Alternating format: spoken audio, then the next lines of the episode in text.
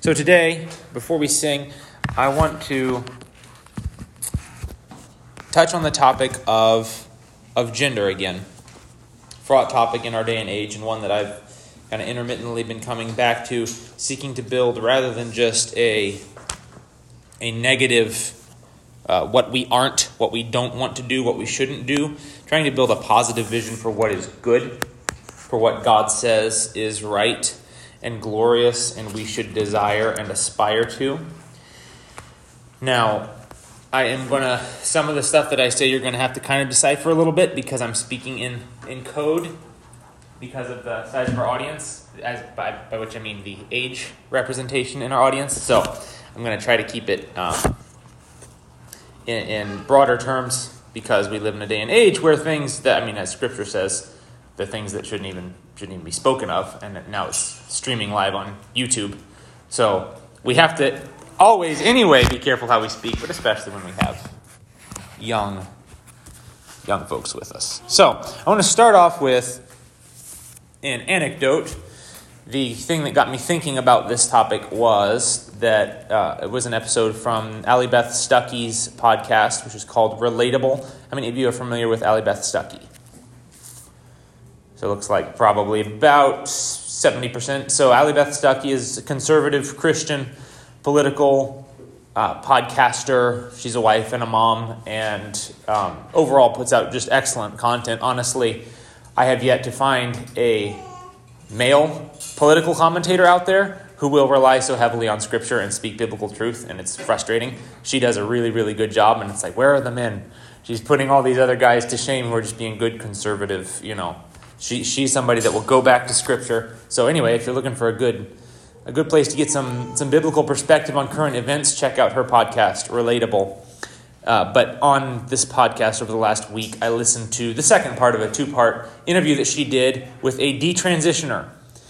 And so this detransitioner is a woman who, for a while, pretended to be otherwise and is and then came to faith in Christ and Amen. now embraces her femininity. Um, but in that season of pretending, she went all the way surgical, the whole bit.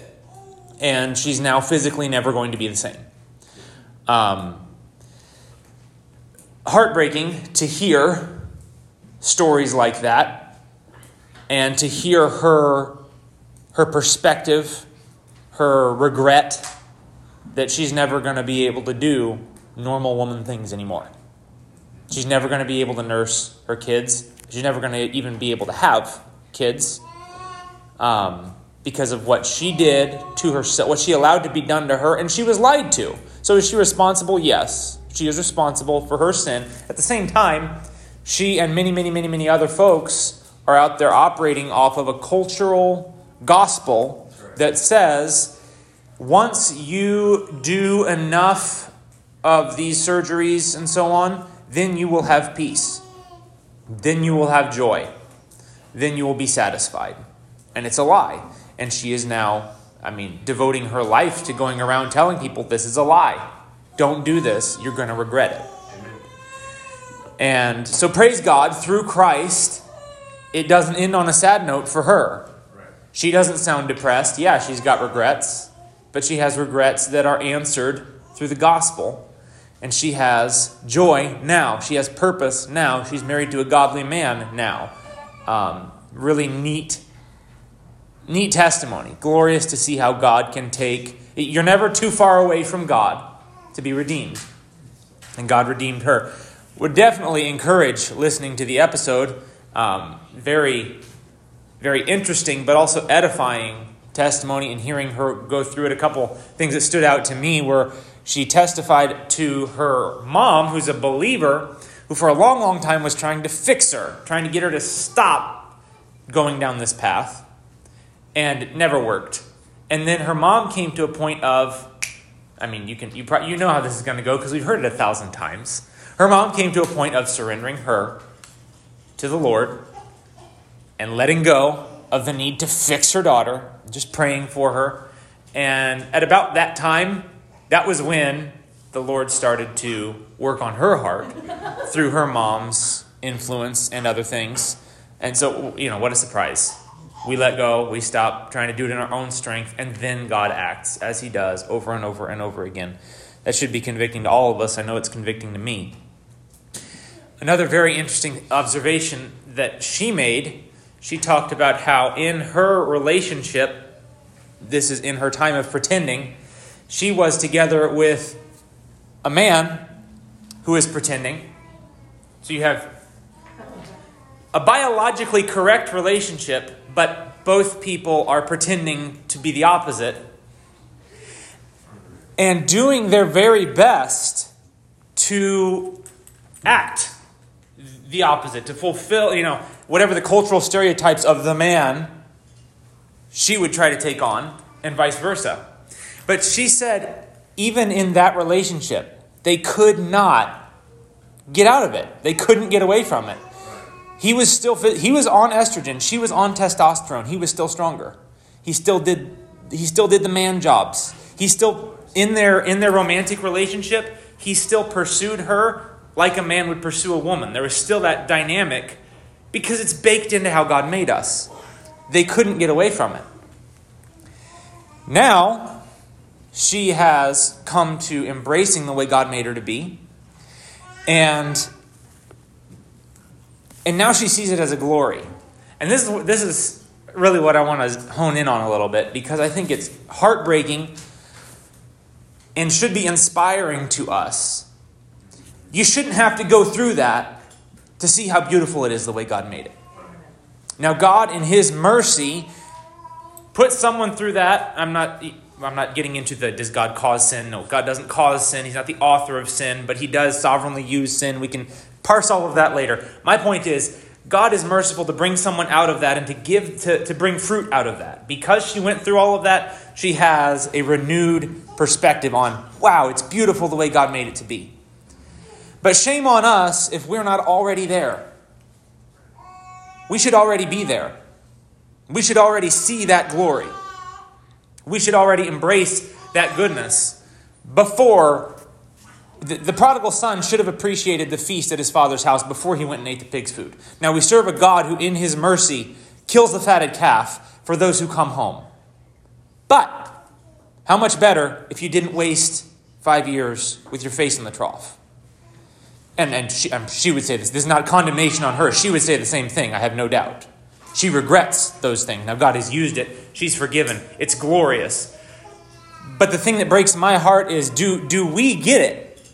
Are we enjoying our Father's feast? Or do we not really taste and see that it is good? May the testimony of the prodigal who's come back remind us of how good we have it, of how blessed we are, of how good our God's ways are. So I want to look at a few scriptures and see if we can think about how we think about this topic.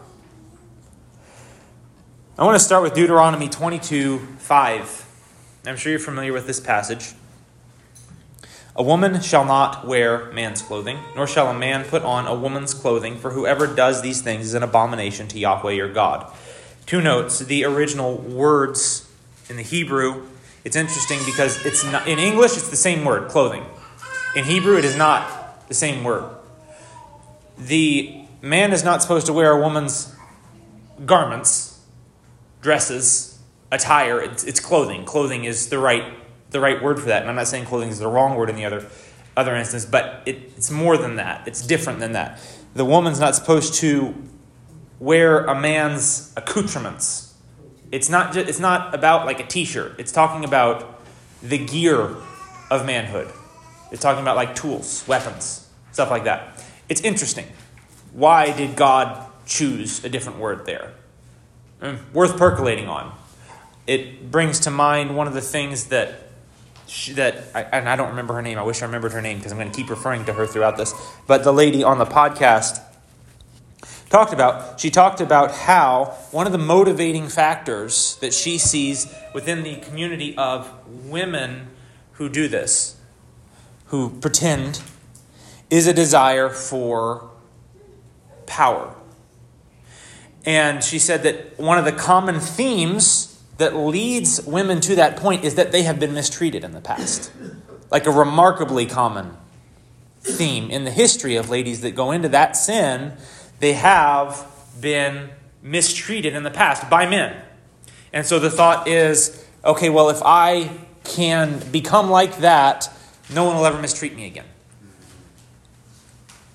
Again, that doesn't absolve their responsibility for their sin, but it sure does put an exclamation point on the evils of other sins on the part of men who, um, who would be predatory. It's no surprise that that would lead to that, right? So God sees a distinction there. What does Deuteronomy 22 5 tell us? Does it matter to God? Do distinctions matter to God? In our egalitarian age, we've come to a place where our kind of the, the cultural idea is that we're basically just humans. We're all just humans. And the masculinity and femininity are kind of what you make of them. Even within the church, we're very focused on, on being Christian, but not necessarily on being masculine or feminine. Now, I want to draw a really careful distinction and see if I can help us because I think this conversation gets bogged down on two extremes. Within the church, you have like this, this manosphere, this, this section of the church that is extremely focused on gender distinctives, possibly to a fault where it seems like basically everything is a conversation about submission, authority, masculinity, femininity, exercise, wearing dresses, cooking and cleaning. That's like all that's talked about.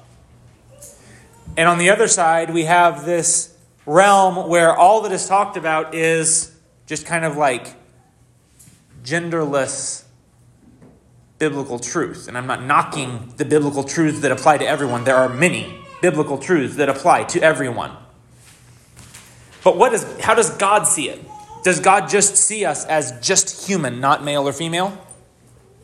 Deuteronomy 22 5 would say no.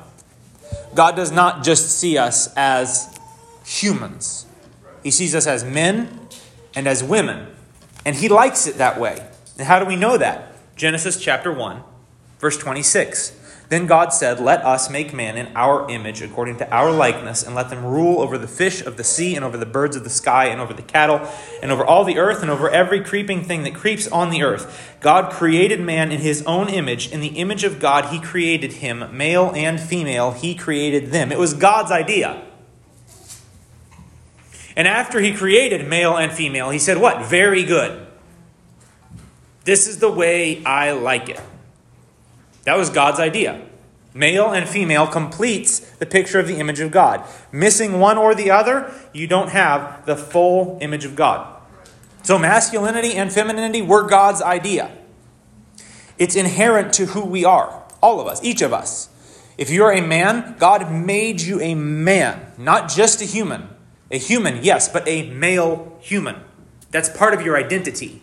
It's not an accident. It's not, it's not the same thing as your hair color. I mean, yeah, God gave you your hair color too. But you are a man in, in, the, in the fiber, in the, the, the cells, the DNA, all the way down. Yeah, all the way down to the DNA. The lady on the podcast said, I, and I'm going to get that. It was either 1,600 or 16,000. I don't remember. Either way, just tons of physical differences between male and female. She said, in every single aspect of our body, we are different. Every single aspect of our physiology. No, it's the same, same humanity, obviously the same basic blueprint, but down to the very DNA level, in every single aspect of our physiology, we're different. If you're a woman, God made you a woman down to the core of who you are. You're not just a person who happens to be female. That's not the Christian perspective on the body. We aren't Gnostics. So, what are Gnostics? Gnostics are people who say this, the stuff is bad. The stuff is bad, the spiritual is good. There's like this higher knowledge, this, this secret uh, reality, and when you're really spiritual, you kind of get out of the physical world and you're now you live in this spiritual higher knowledge plane. We're not like that. Jesus became flesh. Like you and me. He had a body. He became a man, a male human. And in doing so, he dignified our humanity. He put his stamp of approval on stuff, on physicality. He rose again in a new body. That's essential to our belief, our faith as Christians. Right. So we're not just humans who happen to be male or humans who happen to be female. We are men and women. That's how God made us. And it is good. Now, with that being said, what is the other truth that we need to bear in mind? Would be Galatians 3:28. There is neither Jew nor Greek, there is neither slave nor free man. There is neither male nor female, for you are all one in Christ Jesus. How do those go together? Is Paul saying that there actually isn't male or female? Well, of course he's not saying that. That would be contradicting all the rest of Scripture. We know there's obviously male and female. No. Paul is saying that in Christ, you're in Christ. Once you're in Christ, we're equal. We're all equal in our, our standing, our worth, our value, the fact that we are loved by God. We're not going to get into heaven and be classified by the Jews are over here, the Greeks are over here, the slaves, they sit down there away from the wedding feast, but the rich people, they sit up here. No, we are all together in unity in the body of Christ. And so that should keep us from these two extremes. That should keep us from, on the one hand, just looking at each other almost like all, all we can see is gender. All we can talk about is gender. I, I can't preach anything that's going to apply to everybody. I'm just going to tell the women how to be women, tell the men how to be men. Well, we all need to know how to be Christians. But being a Christian means you're either a Christian man or you're a Christian woman.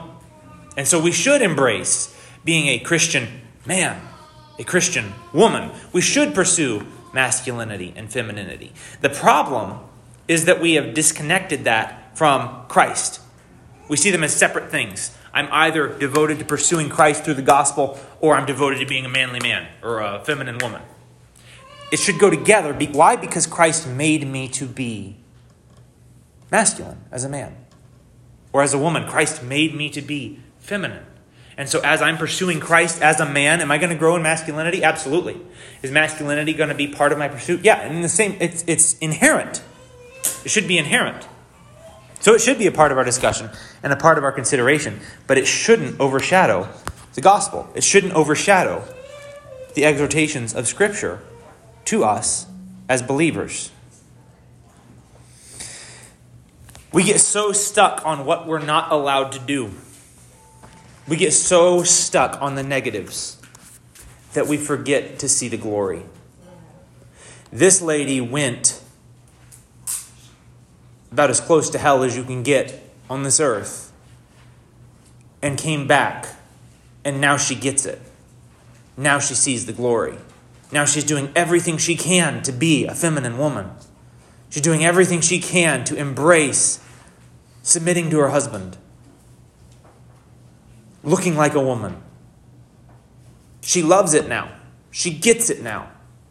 And oh, how she wishes that she got it 15 years ago. Do we get it? Do we see it as a glory? Do we say, Lord, I love your law? It is like honey to my lips. I want to I want to be a godly man. I want I want to be masculine. I want to be Christ-like. So I'm pursuing Jesus in every way. But that, that includes I, I want to be a masculine man. Why? Because God made me a man. And he said it was good. Same thing for a lady. Do you see that as a, as a good thing? Do you want to be feminine? Let me just ask yourself. As, as a man, do I want to be masculine? Do I want to be feminine? We go straight to legalism. We go straight to, okay, so what this means is now if you want to be a masculine man, you have to work out for an hour every day and be a black belt in a martial art and love to hunt. That's not what the Bible says. It's not. But we're so stuck on legalism, or you want to be a feminine woman, therefore, you're never allowed to make any money, you're never allowed to pursue any marketable skills, and all you may do is cook and clean. Why do, why do we constantly, we just go straight to what you're not allowed to do? As if the not allowed to do stuff is what makes us righteous. What did we learn from the Reformation? The one who by faith is righteous is righteous before God. The just shall live by faith. So, instead of it being, what am I not allowed to do? It should be, I want to do what pleases Christ because it's good, it's glorious. I want the world around me to see me as a husband, as a father, as a manly man defined by Scripture. And I want them to see the glory of Christ. I want the world to look at my, my wife and see glory, beauty, joy. So that these ladies growing up in a world that doesn't know up from down would look into Christian households and see the glory of godly masculinity, the glory of godly femininity, and think, why would I trade that? Why would I want anything else? I want to know this Jesus. And I want to be as fully human as those people are. Because they're living their humanity to the fullest. Because it's how God made us to be. Nancy Pearcey wrote a book called Love Thy Body. I have not read it, but the title is enough for me to just say amen. Because why? This we're not talking about self-esteem. We're not talking about lying to yourself about, you know, having tons of unhealthy habits and just looking in the mirror and saying I'm beautiful in the midst of, you know, you you haven't bathed in 3 months and, you know.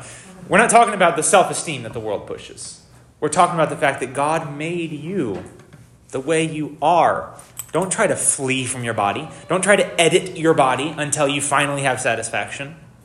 Come to Christ, and in Christ, be fully human. And in being fully human, be a glory and delight in the way God made you to be. There's such joy there, and there's a real alternative for a world that is just in a tailspin, trying to figure out what it even means to be human. So may we not simply be stuck on the put offs, but rather may we rejoice in the goodness of the feast that our God has given to us.